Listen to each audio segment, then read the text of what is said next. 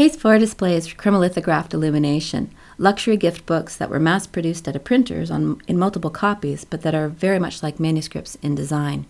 Because they were printed using chromolithography, they contain entirely drawn pages. Most of these are decorative in nature rather than historical, so they aren't required to conform to any historical conventions. This is a type of book invented by Owen Jones, so there are two different examples of his work here.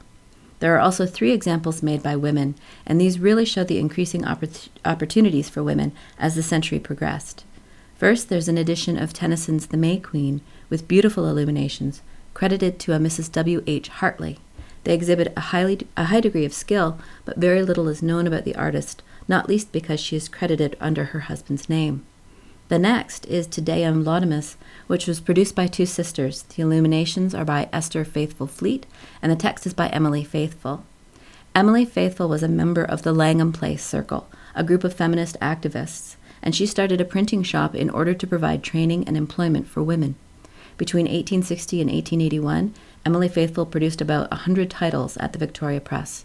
Most of these items are well made but plain.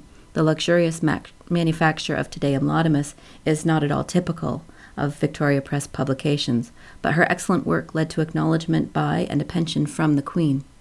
Her excellent typography is on display with item 19 in the next case as well. Next to Faithfull's book is a chromolithographed birthday book illuminated by the Queen's daughter, Princess Beatrice.